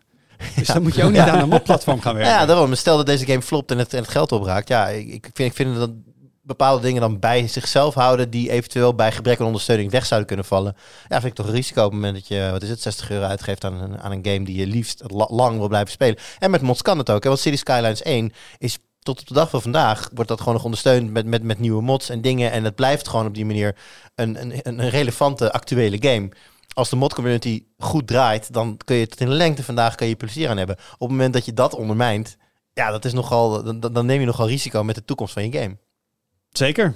En ik ga ook gewoon even lekker de kat uit de boom kijken. Ja, nou, je kan tussen wel, ik zei al, je kan de review van, eh, van Jeroen alvast even, alvast even lezen. Zeker. Daar eh, staan ook wel. Ik, ik vind daar een laatste dingetje. Hij, wat, ik heb hem dus zelf niet gespeeld voor de duidelijkheid, maar hij vertelt daarin dus ook dat hij vindt dat bepaalde gebouwen en dingen te groot zijn. En dat kan ik me heel goed voorstellen, want er is niks vervelender. Dat jij een hele nifty stad hebt gebouwd en dan denk ik, ik ga, ik ga een school neer, neerzetten, want dat heeft mijn stad nodig. Maar heel veel is gemaakt op basis van Amerikaans voorbeeld. En scholen in Amerika staan op veel meer grond dan onze scholen. Dus als jij ineens een universiteit wil bouwen, dan is die net zo groot als de, je verdere stad van 10.000 inwoners. Moet je de hele Stanford campus eromheen. En vliegvelden en weet ik veel. Hij, hij, hij klaagde erover dat heel veel dingen te, in zijn ogen stand, zeg maar, de kleinste varianten zijn al te groot voor hoe, voor hoe je ze dan zou willen inpassen. En toen dacht ik van, performance issues be damned. Dat vind ik veel, in, veel irritanter. Dit, dit, dit voelt zo vervelend nu al. Maar goed. Everything's bigger in America. Ja, maar eh, ja, je, je hebt, ze gaan er prat op dat je dus ook wel gewoon Europese stijlsteden kunt. Maar je merkt gewoon dat de gebouwen, dat die ja, echt wel voornamelijk uit de Amerikaanse Ze stijl maken een getrokken zijn. Europese stijlstad en er rijden alleen maar pick-up trucks in. Hebben ze daar ineens wel die, eh, wat is het ook weer, die Tesla die hier in Europa nooit gaat rijden, waarschijnlijk vanwege safety De issues. Cybertruck en zo. Ja, heb je daar de Cybertruck ineens. Iedereen een zwembad en hot tub in de tuin en zo, in de suburbs. Ja. Ja, gewoon in, eh, in Europa. Ja. Eh, chef, wat is jouw highlight? Ja, ook een beetje iets met games. Eh, de afgelopen we- week zijn eh, Sonic en Mario van allebei een game uitgekomen. En ook allebei een 2D-game. En eh, nou, dat, dat bracht mij een beetje eh, wat nostalgie eh, teweeg. Ehm, want ik ben nog zo'n eh, veteraan uit de console wars uit de jaren 80, 90. En Ja. Nou ja, daar ben ik in opgegroeid. Ik ben, ik ben, ik, mijn eerste console was een Mega Drive. Ja, de mijne ook. Of tenminste, de eerste was een Atari 2600. Ah. daarna nog een Mega Ik Drive. bleef even hangen op veteranen en consoleoorlog. Dus. Ja, dat was de mooie, hè? Snap je? Een veteraan uit de consoleoorlog. Dat Aan wel- welke zijde vocht je, chef? Ik vocht aan de, aan de Sega-kant. Ik ik ook, ik ook. Ja. Ja. Ik heb, later, ik heb later ook bij Nintendo gewerkt. Dus Zo. het is, het cirkeltje is wel rond en we zijn weer helemaal eh, Vriendjes. objectief. Ja, het was wel een zware oorlog, want, mijn, want de vrienden die voor Nintendo vochten, die hadden daadwerkelijk een gun van Duck Hunt. En dat hadden wij niet. Ja, nee, Ik had precies. die bazooka bij mijn SNES. Wauw. We hadden toch een Sega Manager. Oh, dat weet ik niet eens meer. Die had, die had ik niet in ieder geval. Die heb ik later wel een keer gehad. Ja. Heel raar ding. Zo'n dubbelloops met... Gaaf. Dat was ook een ding. Maar goed, jij, jij waande je weer eventjes in, in jouw jeugdjaren. Ja, omdat het, eh, het was toen zo ondenkbaar dat er eh, überhaupt een Sonic zou uitkomen op een Nintendo-console Ja. natuurlijk. Ehm, en oké, het is geen unicum meer. Je hebt ook al Sonic en Mario op de Olympische Spelen of Mario en Sonic op de Die Olympische zijn al Spelen. heel lang vriendjes met elkaar. Die zijn al heel lang vriendjes. Dat is echt al 15 of 20 jaar, ja? Maar dit is wel 2D, hè? Eh, ja, zoiets wel, sowieso. Het- Volgens mij, ik, heb in, ik weet dat ik in Amersfoort ooit al, al eentje, toen Tweakers nog in Amersfoort zat, heb ik er eentje voorbij zien komen. Dus dat is zeker 13 jaar geleden. Ja. Maar, maar je zegt dit is 2D. Het is toch, even, ga ik even heel semantisch neuzel, maar het is toch een 3D-game met gewoon de camera aan één kant. Over welke game heb je het nu? Zowel, bijvoorbeeld- je hebt ook Mario Wonder bijvoorbeeld. Ja, Mario Wonder. Want dat zijn voor mij gewoon wel 3D-modellen en 3D-characters. Alleen de camera zit gewoon van de zijkant erop ge- geplakt. Ja, het, het is natuurlijk de 3D-illusie heb je natuurlijk wel. Het is- zit wel diepte in wat je ziet, zeg maar. Het is niet En de ouderwets plat. En de characters zijn daadwerkelijk voor mij driedimensionale 3D-models van characters. Alleen ze lopen gewoon van links naar rechts over je scherm. Maar goed, volgens mij Ja, de, de, precies. de, de titel eh, van de review die wij op de site hadden, ha- stond letterlijk ook 2D in. Dus het, het, het telt wel als een 2D-game somehow. Ja, het is een sidescroller. Dat zeker. Ja, Ja, ja, ja. ja, ja, Dat ja, is wat het is. Maar hebben ze allebei al gespeeld? Nee, Oh, nee. het- maar- daar kijk ik echt naar uit trouwens. Ik ga ze ook allebei spelen. Eh, niet allebei op de Switch. Ik denk dat ik eh, die Sonic ga uitproberen op de Xbox of op PC, wat whatever het goedkoopst is. En, Toch een Nederlander weer, hè? ja. Eh, nee, maar goed, het, het is, eh, het brengt heel veel nostal- nostalgische ideeën mee. Nou, ik vind het vooral dat denk ik echt terug aan die tijd van dat je nog van die eh, bladen had, weet je wel, Ja. CVG en eh, Nintendo Power en Me Machine, ja. Sega en zo. Official En- Nintendo Magazine ook. En, en dat je ook gewoon van die advertentiepagina's had die in Nederland nooit hadden gekund. Van eh, Sega does what Nintendo don't. En die hele oorlog die Jeetje. komt dan weer daar bij mij naar boven. En in die tijd, in die, trauma's, in weet die je tijd wel. kon dat, in die tijd kon dat allemaal nog. Ja. Ja. Ja, dus dat jij trekt mooi. weer je, je legerklofje aan van die, wit, van die eh, oude veteranentijd. Ja. En, eh, Ja. ja. ja, Gesme Manager vast. En, eh, ga Nou, ik met vind, ik vind het wel vooral leuk dat, zo, dat zeg maar, ook Sega bestaat natuurlijk nog wel gewoon, maar hè, Sega is natuurlijk ooit gestopt met het maken van consoles.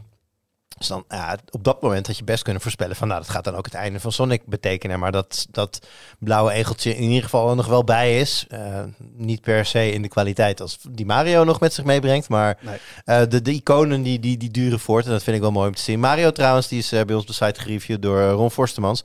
En die noemt het een must-have voor elke Switch, Switch gamer. Dus, heb jij hem privé al kunnen spelen? Want ik wil, je hebt Nee. de review of uitbesteed. nou maar, ja, ik, wij krijgen gewoon netjes één code. En die code had ik nodig voor de freelancer. Hij staat natuurlijk... maar, maar dan zou je, nu kom ik even met een, eh, ga ervoor zitten. Oké. Je zou dan die game voor jezelf kunnen kopen. Nou, dat hoeft niet. Want dankzij het, dankzij het, dankzij het zeer, dankzij het zeer interessante eh, systeem dat Nintendo hanteert rond reviews, moet die op de geregistreerde Switch geïnstalleerd worden. Die natuurlijk gewoon van ons is. Dus ik heb da- dat hele, de hele Switch, inclusief Mario, naar de freelancer moeten sturen. En die is ook weer teruggekomen. Dus ik kan nu gewoon de inmiddels teruggestuurde Switch pakken uit het gamehok en Ik, daarop ik was gewoon heel even bang dat jij een game moest gaan kopen dit jaar. Ja, leuk, leuk. Dat moeten we niet hebben natuurlijk. Nee, ik koop, ik koop soms wel. Ik koop Amerikaanse sportgames, die wil ik nog wel eens kopen. Want Ja. somehow weten wij met Tweakers niet voldoende mensen aan te trekken die en gamen en Amerikaanse sport leuk vinden. Die MLB-games doen het gewoon niet. Nee, dus, dan, eh, dus ja, ik heb het een paar jaar geprobeerd, maar inmiddels eh, rev- reviewen we die niet meer. Dus eh, ja, die koop ik over het algemeen. Ik moet wel zeggen, ik heb, de, ik heb zelf geen Switch, maar ik heb wel Nant gespeeld. Ik, ik heb die eerste nou, paar levels van die nieuwe Mario game gespeeld. Ja, Nintendo kan dit wel. Ja. Ik bedoel, lees ook vooral die review van, van Ron. Maar ik bedoel, het is om door een ringetje te halen. Ja, Alles, Nou, sto- het is niet heel ingewikkeld. Het is gewoon, maar dat is ook wat, dat is volgens mij ook een beetje de hoofdgedachte van die review. Het is een. Hij, hij valt bij mij nu pas. Maar ehm, het is, Je, Wout begrijpt hem nog steeds niet. nee. Nee, ik Ah, weet niet waar jij aan dacht. Ik dacht aan die ringetjes die je gebruikt voor om pijpen af te sluiten bij je douche of zo. Van die rubberen ringetjes. Oké, nee, ik dacht Sonic verzamelt letterlijk ringetjes. Oh, die Ja. verzamelt En dan is ringetjes, Mario, Ja. ik maak Ja. twee punts tegelijkertijd zonder ik kan het door hebt, en je hebt zelf nul door. Dat is het mooiste. Ja. Nee, maar wat, wat Ron ook zegt, kijk, eigenlijk doet de game niet zo heel veel verrassend. Er zitten wel wat er zitten wel verrassingjes en een easter eggs in verstopt. Het is superleuk om die wereld uit te pluizen. Maar uiteindelijk is het in de, in de basis, tussen aanstekens, gewoon een Mario game. Maar daar zijn, wat je zegt, daar zijn zij zo goed in om zo'n platformer op die manier in elkaar te zetten. En je, ik heb dus nog niet gespeeld, maar hier ga ik even, dus ik, maar ik vul het even in namens Ron. Je voelt dat gewoon dat je aan het game bent. Dat is iets dat op een of andere manier geen enkele andere ontwikkelaar op dezezelfde manier kan. Het is de uitvoering van... We hadden een eh, collega die werkt sinds eerder dit jaar niet meer bij ons. Eh, Ilonka, je luistert waarschijnlijk niet. Maar die had het altijd over excellente executie. Excellente executie. En dit is wel een gevalletje... Het is, concept is simpel, maar het is wel excellente executie. En wijntje watertje, die heb ik ook van die lonka geleerd. Daar heb ik nu niks meer aan. Natuurlijk, voor mij is het nu watertje, watertje. Maar, wij, maar dat was... We hebben vele credo lessen bij haar, Ilonka bij elke borrel, wijntje, watertje. Slim. En excellente executie. Ehm alright, dan gaan we door naar ja, de draadloze oordopjes, de oortjes, de Bluetooth oortjes, de in-ear headset. Van die kleine apparaatjes waar geluid uit komt, die je in je oren stopt. Ga je serieus dit uitleggen? Ja. Ehm, nou toch? Ik, denk- ik, we ik weet niet hoeveel, maar ik denk het zeker een groot, groot percentage van de luisteraars die is dit, die is naar jou aan het luisteren. Op Door deze oordopjes, ja. Ja, ja. Ehm, chef, jij hebt daar een grote round van gedaan. Laten we daar even, even bij beginnen. Ehm, misschien leuk ook voor de mensen die wi- willen weten dat het tot stand komt. Hoe test je dit? Ja, ehm, dat is tweeledig natuurlijk. Zoals, Ja, want je hebt een linker en rechter. Precies. Eh, dat zou drieledig worden, want dan heb je ook nog een doosje. Maar, eh, dat is wel waar. Goed, ja, goed. ehm, begin natuurlijk met eh, subjectief deel. Luisteren, heel veel luisteren. Wat ik dan wel afvraag, chef, want ik hoor als vaker dat mensen dan hè, in het verleden ook Beyonding met audio gedaan hebben. Die hebben een hele specifieke muziek waar ze naar geluisterd. Ja, wat vind ik dat nummer? Want op 3 minuten 32 zit daar een baslijn.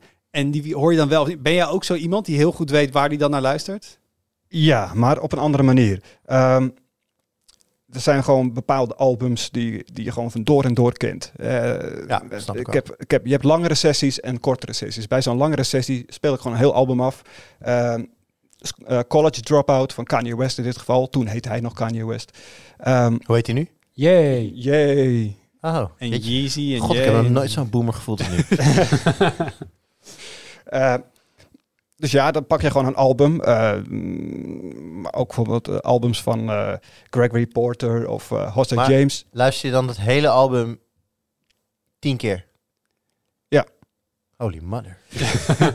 Maar dat zijn gewoon even de langere sessies. Dan ga je de deur uit, neem je je dopjes mee en je gaat gewoon even een lange plaat af, afspelen. Ja. Ondertussen bel je wat mensen, dat soort dingen, weet je wel. En eh, ik heb ook eigen muziek geluisterd, want ik maak ook zelf muziek. En dan pak ik wat muziek. Oh, dus dan weet je hoe het moet klinken. dan weet ik precies hoe het moet klinken. Slim. muziek is ook nog afgemixt in 24 bit bij 48 kilohertz. Dan kun je ook nog even wat high-res codecs goed eh, pushen. Ehm, nou ja, dan pak je dus echt muziek die je heel goed eh, kent. Ehm, dat helpt wel om een beeld te krijgen. Eh, en, en ik heb ook nog een keer gewoon ben ik gaan zitten ehm, met alle tien zo naast me, of eigenlijk acht en later nog een keer met twee, want twee waren bij een accutest. Maar eh, en dan ben ik de vijfde symfonie van, van, Beethoven, van Beethoven nog even een keertje gaan spelen. En dat echt tien keer, of eigenlijk nog wel vaker, want ik wissel die oordopjes dan om het nummer steeds eh, even om. En af en toe dan pak je weer even een oude erbij om wel even die eh, vergelijking tussen verschillende oordopjes te kunnen maken. En dan maak je ondertussen gewoon heel veel aantekeningen. En jij kent ook de vijfde symfonie van Beethoven zo goed dat je weet hoe die zou moeten klinken? Of hoe jij hem kent? Of... Ja, ongeveer wel. Eh, maar het belangrijke bij klassiek is sowieso dat die, die instrumentspreiding is, is heel duidelijk. Of zou heel duidelijk moeten zijn. En eh, je kunt heel, hoor, heel goed verschillen horen tussen, eh, tussen dynamiekverschillen. En dat zijn eigenlijk, eigenlijk kun je daar dingen horen. ehm, kwaliteitseigenschappen die je niet kunt oplossen met een beetje EQing of zo. En nou ja, daarom vond ik dat heel handig om ook aan de hand van ja, dat, eh, dat nummer dan eh, die geluidskwaliteit te bespreken. Dat heb ik dus ook in die roundup gedaan. Ja, maar tegelijkertijd meten we ook, we meten ook heel veel dingen bij Tigers. Ja. Hè? En, en we hebben een hele mooie meetopstelling ook hiervoor. Wat meten we dan? En zijn dat dan dingen die je dan eh, subjectief eruit haalt, dingen die ook gewoon niet meetbaar zijn?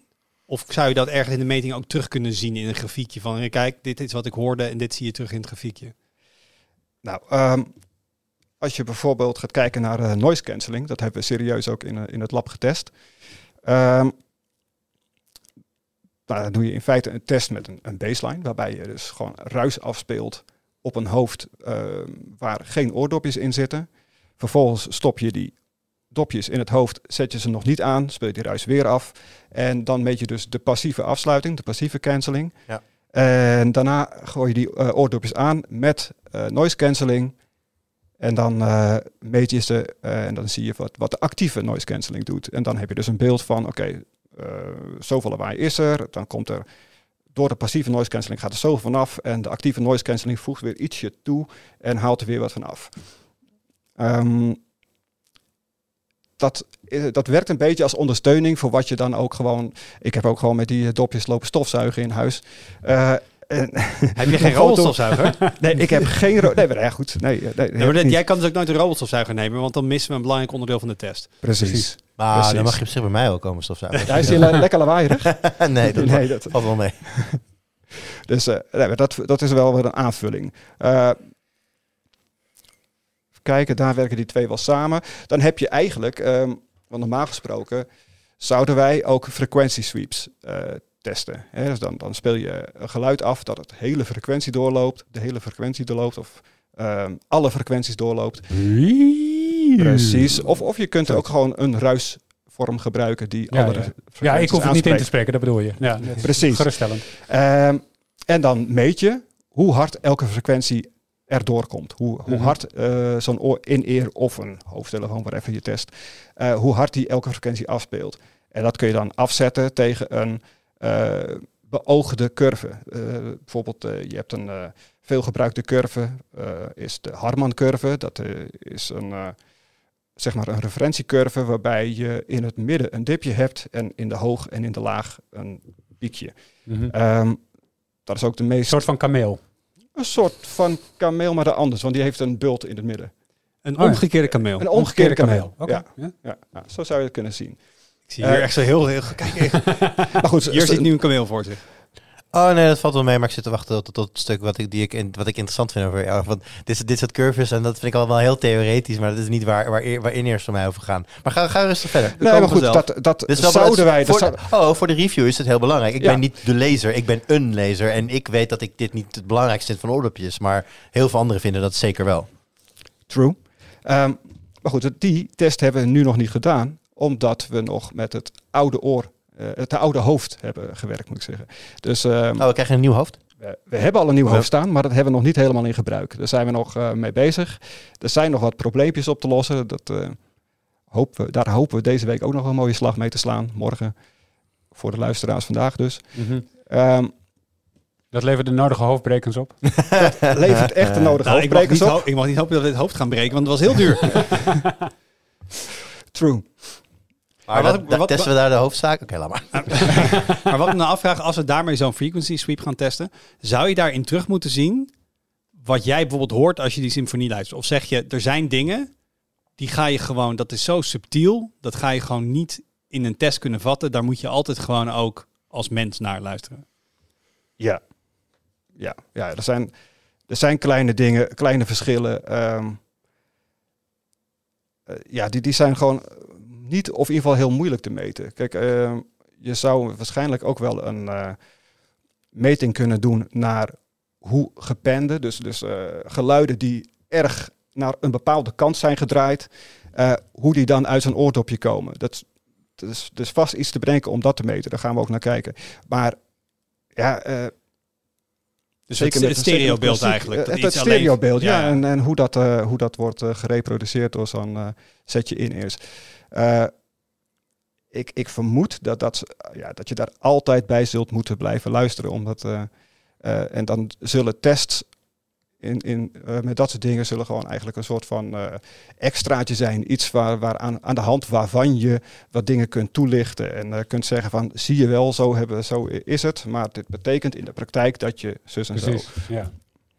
En wat ik ook nog wel afvraag, hè, ehm, het is Bluetooth. Bluetooth is best wel een, eh, een, een, een verbindingsvorm met weinig bandbreedte. Dus veel audiofielen die zeggen, eh, voor mij geen Bluetooth, want de kwaliteit is niet goed. Maar je ziet binnen Bluetooth dat we het laatste jaren allemaal verschillende codecs krijgen. Je hebt dan eh, AAC en SBC en dan krijg je LDAC bij Sony. En Ja. voor mij als je nu de Pixel Buds met een Pixel gebruikt, krijg je een super wide band. En al die bedrijven doen eigen dingen. Maar als ik het goed begrijp, zijn dat codecs en manieren om de, de, de, de, de, de audio-informatie te vers- eh, nou, coderen binnen die Bluetooth-verbindingen, die Ja. altijd beperkt blijft. Dus merk je dat nou echt en hoor je, kun je dat verschil horen of zit je altijd gewoon vast aan de begrenzing van die beperkte Bluetooth-verbinding? Nou ja, nee, je, je kunt dat wel horen. En je hebt ook echt wel, eh, er is ook echt wel een verschil te horen tussen, nou, pakken we even de laagste SBC en eh Aptex HD bijvoorbeeld. Dat, daar kun je echt wel verschil tussen horen. Maar als jij eh, je telefoon en je oortje eh, vijf meter uit elkaar haalt bij een hele zware codec die eh, tegen de 1000 kilobit per seconde probeert te versturen, ja, dan krijg je wel verbindingsproblemen en dan krijg je dat het geluid gaat storen. Mhm. Dus als je dus die high-quality codecs gebruikt, kan je je telefoon en je oors minder ver uit elkaar. Je kan dan niet je telefoon ergens thuis neerleggen en even naar de andere verdieping lopen. Daar wat komt misschien, wel een beetje op neer. wat ja. misschien Ja, met die SBC-codec wel kan. Precies, ja. Oké, daar heb ik nog nooit zo over nagedacht. Want meestal zit die gewoon in mijn broekzak als ik muziek luister. En bevind ik me nooit zo ver vanaf. Ik vraag me nu wel af, Jur, wat vind jij nou het belangrijkste aan die Bluetooth oordopjes? Ja, Want daar vind zit ik nu nog steeds over na te denken. Oh, maar dat is allemaal heel, dat is allemaal heel eh, praktijk geregeld. Ik ben namelijk, kijk, ik heb, ik heb nu eh, AirPods. Maar ik heb jarenlang QCY gedragen. En toen zeiden mensen, ah, QCY, ja, het is wel lekker goedkoop, maar die geluid is crap. En dat interesseert me dus niet. Ja. Daar ben ik achtergekomen. Want ik, eh, sowieso luister ik veel podcasts, dus dat, daar heb je het verschil minder. Maar ook gewoon muziek, dacht ik van, ah, het klinkt voor mij goed genoeg. Gaat voor mij veel meer om comfort. Eh, nou, prijs was in die tijd ook wel een, een, ding. Ik had geen iPhone, dus dat, dat is nu anders. Maar, ehm, maar ook voor bedienbaarheid. Ik vind bijvoorbeeld dat die, Q, die QCY's van, van twee tientjes die ik had, kon ik makkelijker bedienen, gewoon lopend, dan, dan mijn, mijn AirPods. Die, die moet je best wel specifiek zo aaien of klikken of wat dan ook. en eh, op die, de QCY's die ik had, kon je echt heel, heel ruw gewoon bijna op, jou, op je hoofd slaan. Werkt ook. Maar gewoon echt gewoon klik, klik en dan werkte dat. Dat soort kleine praktische dingen vind ik in dagelijks gebruik van AirPods eh, eigenlijk belangrijk. Maar bijvoorbeeld ook, hoeveel charges kan ik uit het doosje halen? Hoe lang gaan ze mee op één charge? Of dingen. Ehm, hoe, hoe vaak verliezen ze connectie? Dat was bij QCY soms ook wel een dingetje. Die, die, die knalden er soms ineens uit. Ja, dat heb je ook bij eh, goedkope Chinese meuk natuurlijk. Dus op het, op het prioriteitenlijstje van wat belangrijk zit voor jou geluidskwaliteit redelijk laag. Ja, want dat komt, nou goed, weet je, we zeiden natuurlijk net al, je haalt het eigenlijk al aan met dat, jij zei van ja, audiofielen vinden dat via Bluetooth iets luisteren, dat, dat je dan sowieso niet ideaal resultaat kunt krijgen.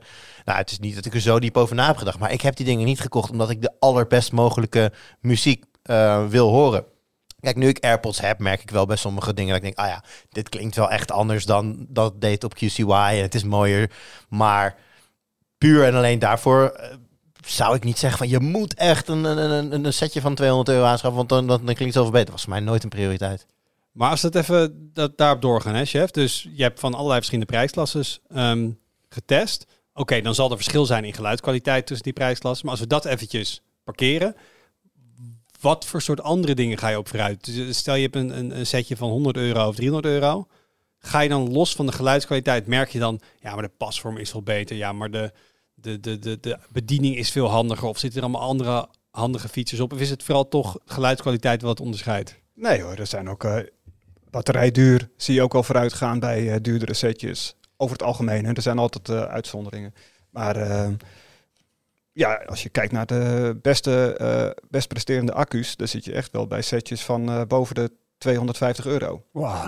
En ik kan me voorstellen dat noise cancelling ook wel ja, in kwaliteit. Dat vind ik nu inderdaad. Noise cancelling kwaliteit die gaat ja, met sprongen fijne. vooruit naarmate je in prijs stijgt. Ja. Um, ja. En, en ook de bediening op zich. Daar, daar is dan beter bij nagedacht. Dat, dat merk je wel. Ja, en ik vind dat dus bij AirPods. En uh, goed, weet je, we hoeven niet per se die alleen maar uit te halen. Maar ik denk dat dat het populairste setje is, zo, als, over het algemeen.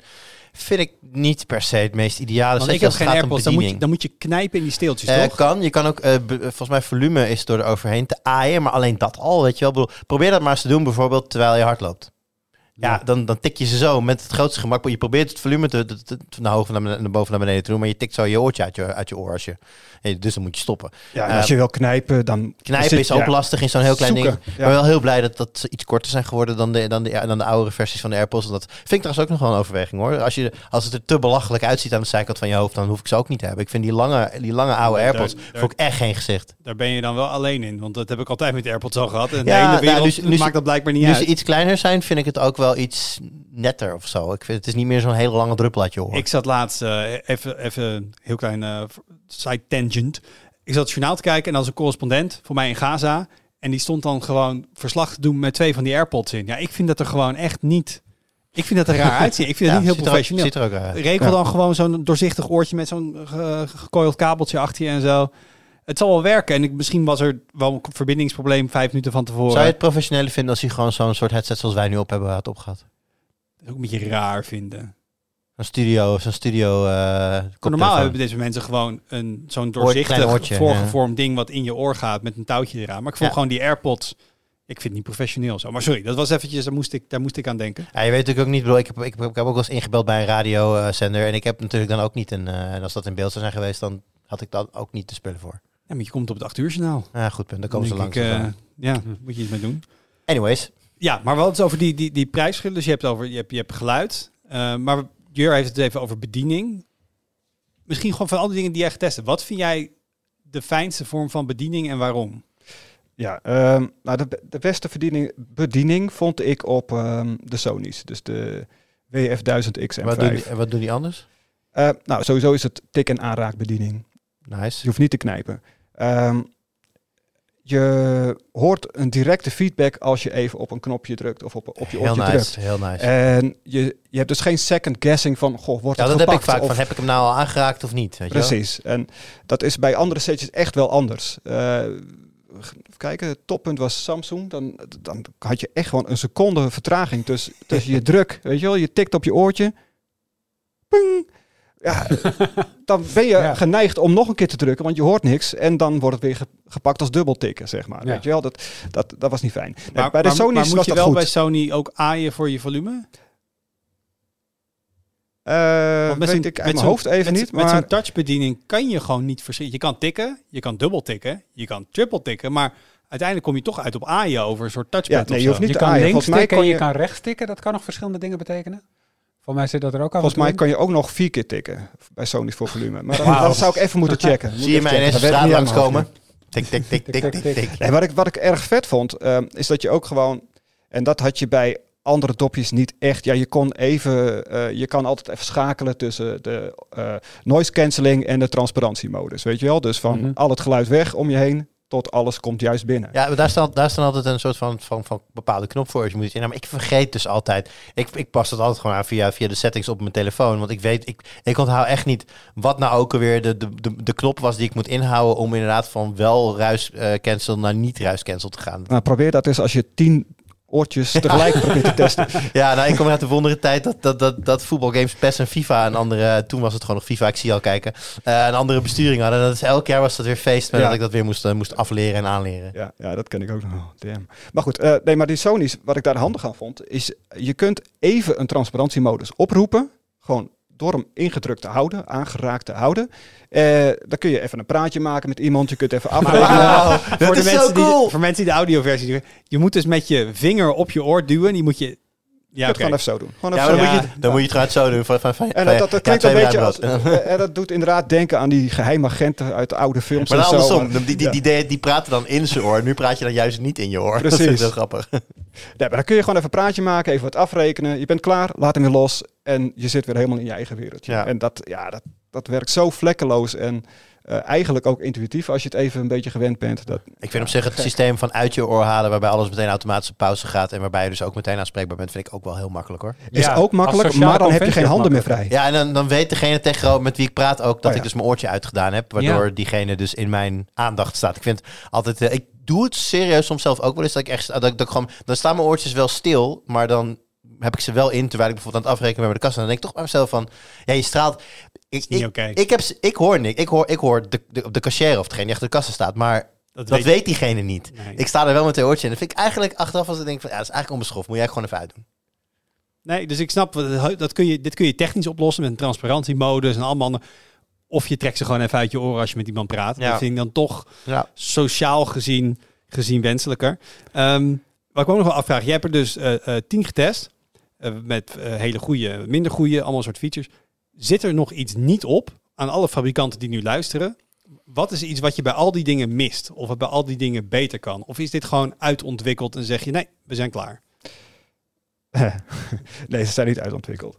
Eh, nee, wat ik, wat ik eigenlijk het meest mis is, eh, je, wil, je wil hier ook gewoon mee kunnen gamen natuurlijk. En ehm, als je gewoon een, een, een beetje een, eh, een, een, beetje een eh, casual game speelt, waar allemaal Minecraft. bijvoorbeeld, dan, dan zou dat misschien nog best kunnen. Maar als je een, een beetje actiegame gaat spelen, waar, waar snelheid wat meer geboden is, dan, ga, dan gaat het met geen van deze oordopjes echt lekker lukken. Want Latency de minima, minimale latency is 283 milliseconden. Dat is wel echt lang. Ja, dat werkt niet. Ja, En eh, maar, maar is, is dat inherent aan Bluetooth? Kun je, valt Ja, dat op nee. te lossen? ik, ik vraag me af, ik betwijfel of dat valt op te lossen. In ieder geval niet op korte termijn. Ehm, Maar er zijn toch wel gewoon Bluetooth headsets waarmee je kunt gamen. Die zullen dan toch wel sneller zijn? Of, ligt dit dan, of zijn deze gewoon daar niet voor geoptimaliseerd of zo? nou, wat je, wat je vaak ziet bij dat soort eh, headsets, is dat ze met een bepaalde dongle komen bijvoorbeeld. Nou Eh, Sony heeft afgelopen week geloof ik nog een eh, earbuds uitgebracht die speciaal zijn gericht op gaming. In, zo'n, in hun eh, in-zone lijn heet dat, in-zone. En ehm, daar zit ook gewoon een, eh, een eigen stickje bij. Ja. Ehm, dus dan gebruikt hij helemaal geen Bluetooth meer. Dan heeft hij gewoon een proprietaire verbinding. Precies. Ja. Maar ondertussen ondersteunt hij ook Bluetooth. En dan kun je hem ook even met je ko- telefoon koppelen Ja, om muziek te luisteren of zo. Of om te gaan bellen, mocht je willen. Maar ehm, ja, ik, ik, ik, ik vraag me af dus of dat wel gaat lukken met Bluetooth. Maar dat is wel echt een gemis bij dit soort in-ears. Ja, nee, dat snap ik wel. En dan Iets anders waar ik nog wel benieuwd naar was. Jij noemt dan net even, Jur, zeg, ja, ik heb die AirPods. Zijn van Apple, werken het best met Apple. Wow. Je kan ze ook met andere telefoons gebruiken van andere merken. Maar dan heb je niet alle features. Ehm, we zien natuurlijk dat al deze fabrikanten gaan richting ecosystemen, locked-in. Je moet het al met elkaar gebruiken. Zie, zie je dat hier ook? Moet je... eh, kijk, van AirPods weten het. Maar eh, Sony, werkt dat dan nog beter met een Sony-telefoon? Of, of valt het allemaal redelijk goed uit te wisselen? Niet allemaal. Maar eh, het hangt ook een beetje af van... eh, kijk, je hebt inderdaad een hoop eh, merken die ook telefoons maken... die dan ook zeggen van we gaan in-ears maken. Eh, maar Sony heeft wel een kleinere userbase eh met zijn eh, telefoons... dan bijvoorbeeld een Samsung of een Apple. Nogal ja. het, dat maakt nogal een verschil. En Dat Dus je het heel netjes ze- hebt gezegd. ja, Ja. dus ja, ze zouden zichzelf echt enorm in de voet schieten als zij eh, Ja. die in-ears van hen dan eh, beter maken op hun eigen telefoons. Dat, dat, gaan, dat, dat hebben ze gelukkig dan ook niet gedaan. Maar eh, dat zie je wel bij Samsung. Hm. Klein, ik- klein ding, hoor. Daar kom ik zo nog even terug wel precies. Eh, OnePlus en eh, bij Google zie je dat ook wel een beetje. En bij Apple uiteraard. Uiteraard. Maar wat Ja. doet Samsung dan? Ehm, nou, ze hebben een high-res codec toegevoegd. eh, Samsung Seamless codec. Ehm, Ah.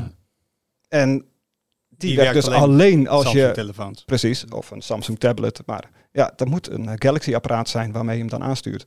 Ehm, Zijn er eigenlijk ook oordopjes in jouw test geweest met multipoint? Dus dat je kan Ja. verbinden met meerdere apparaten tegelijk? Ja. Ja. Dus dat is nu een functie die gewoon algemeen breed die is eh, beschikbaar is? echt heel, eh, heel algemeen geworden nu. Hoe werkt, Ja, dat, nice. hoe werkt dat? Want ik heb dat dus wel eens met mijn AirPods geprobeerd. En Volgens mij zouden die op- dat, dat in principe ook moeten kunnen, toch? Maar Ja, je bent dan verbonden met meerdere apparaten, maar het apparaat dat actief is, die neemt dan ja, over, zeg maar. Maar dan als- moet ik, maar als ik die dan op pauze zet en ik pak dan die andere, dan schakelt die bij mij niet om. dat zou Zou wel wel moeten moeten kunnen. Ja, ik heb dit namelijk getest met mijn iPhone en mijn Fairphone. En mijn Fairphone kwam er mooi niet tussen zolang het mijn iPhone verbonden was. Ik moet zeggen, mijn Pixel Buds, Dus zou, misschien moet je het even proberen met een iPhone en een iPad. Kijken wat ja, dat misschien wel. mijn Pixel Buds moeten dit ook kunnen. Ehm, maar als ik thuis zit en ze zijn een keer verbonden geweest met mijn horloge, met mijn telefoon en met mijn PC thuis. En voor mij heeft die multipoint voor twee devices, dan raakt die best wel in de war met drie. dus dan Ja. is hij wel verbonden met mijn PC, maar dan zit hij ook nog een soort vast aan mijn telefoon. En als ik dan een videocall wil doen, dan hoort niemand mijn microfoon bijvoorbeeld. Dus het is, ik heb wel dit met multipoint. Het is voor mij een paar jaar geleden was het er niet. Toen was het er een beetje en een beetje buggy. Het is voor mij wel beter, maar we zijn nog niet 100%. Behalve voor mij als je dus een Apple device met een Apple ecosysteem en, en dat soort, doet, dat soort Dat dingen zal, doet. ja. Ja. Nee, maar eigenlijk draagcomfort. En, en dingen als, eh, stel je bent iets actiever, stel je wilde mee sporten. Doen we dat? Test je dat ook mee?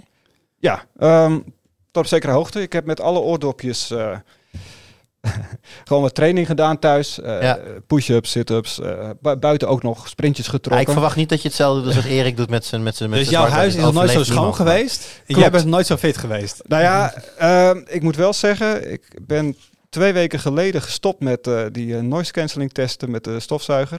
En ik heb toen ook niet meer hoeven sporten. Dus ehm, de afgelopen twee weken ben ik weer aan het aankomen.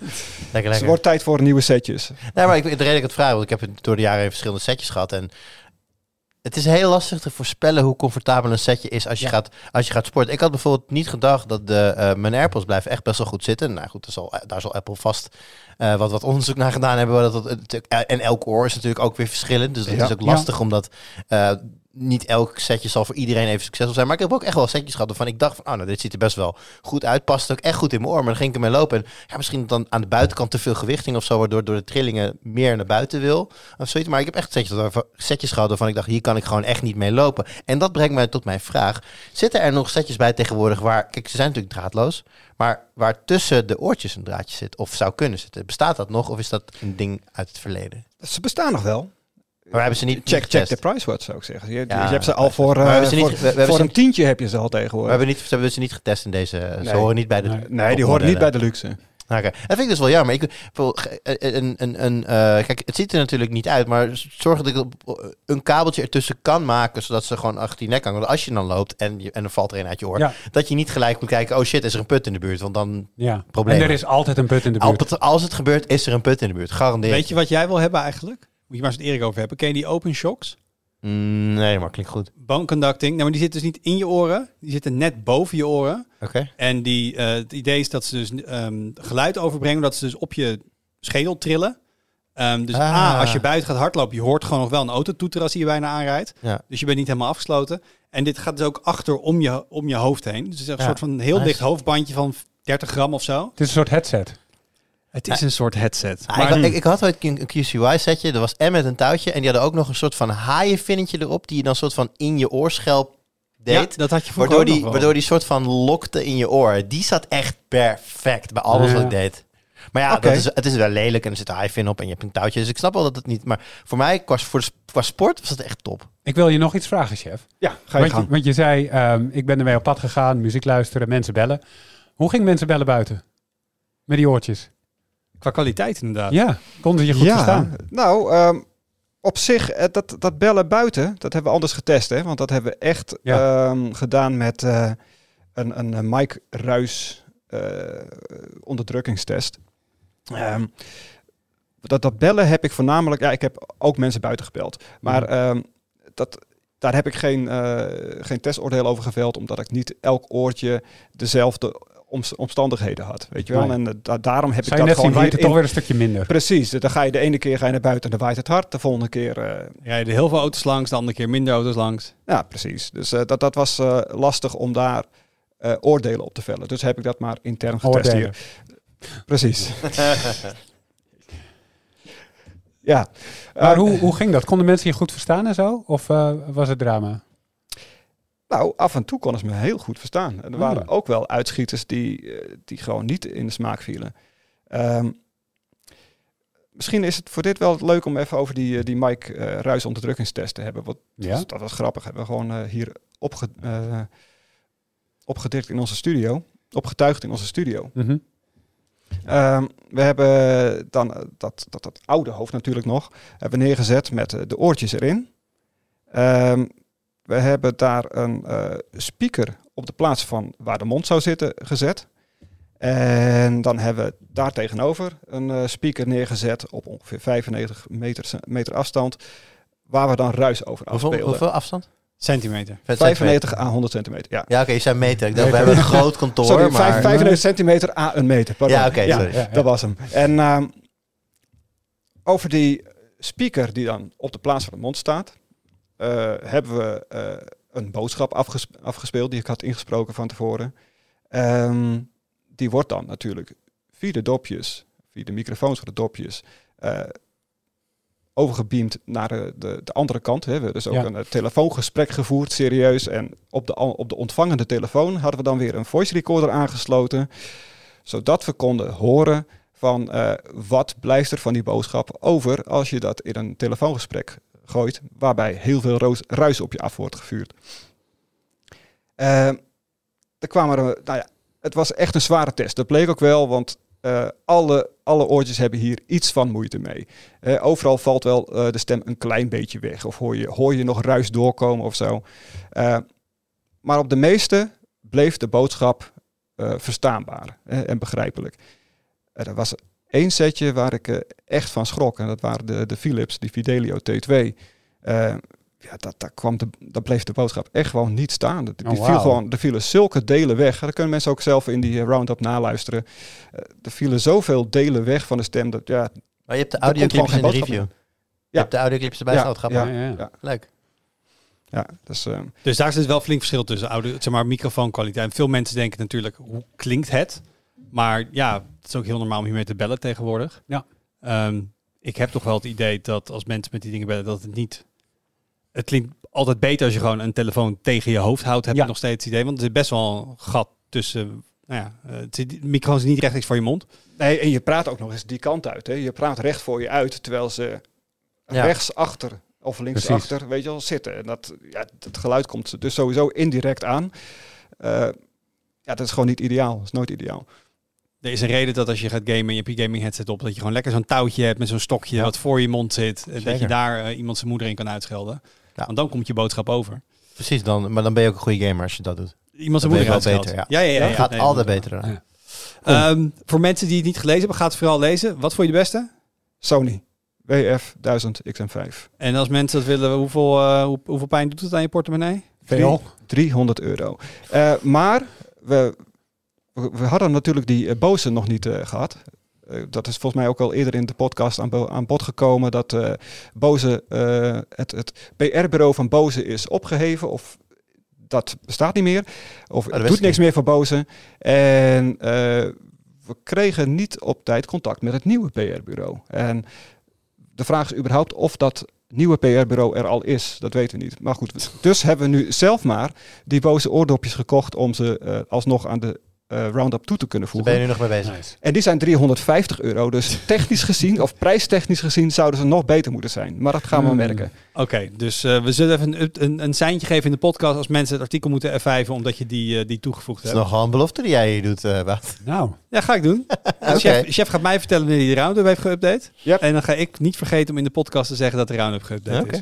Heel goed. Wat een vertrouwen. Jur kijkt me aan van, ik geloof er niks van. Ja, goed. Ik maak al zes jaar lang podcast. Ik weet een beetje hoe dit werkt. Dus, eh, Ja, Ja. oké. Dan kijk ik nog even vooruit naar wat er op de, de website verschijnt. Eh, collega Thomas die is bezig met iets eigenlijk wat je een soort anti-tweakers kan noemen of anti-tweaking. Oeh. Pre-built game PC's. Dus ga Mhm. niet je eigen PC bouwen. Ga niet je eigen onderdelen kopen. Koop het gewoon lekker pre-built. Waarom niet? Een Ja. console. helemaal voor. dat is goed. Maar dan een heel stuk groter. met meer RGB. Eh, maar ik kan me voorstellen dat er ook mensen zijn die... Ik wil een dikke game PC, maar inderdaad, ik wil het niet per se bouwen. Dus Ja. wat krijg je dan en, en waar leef je op in en, en waar niet? Dus daar is Thomas mee bezig. Hmm. Eh, Jur is met een soort kleine game bezig. Die misschien een paar mensen gaan spelen dit najaar. Iets met Spider-Man 2. Spiderman, ja, zeker. Ben ik, eh, ben ik zeker ben ik zodanig mee bezig dat ik vlak voordat we hier in de podcaststudio gingen, heb ik er al een videoreview van opgenomen. Oeh. Ja, dus de review komt zaterdag online.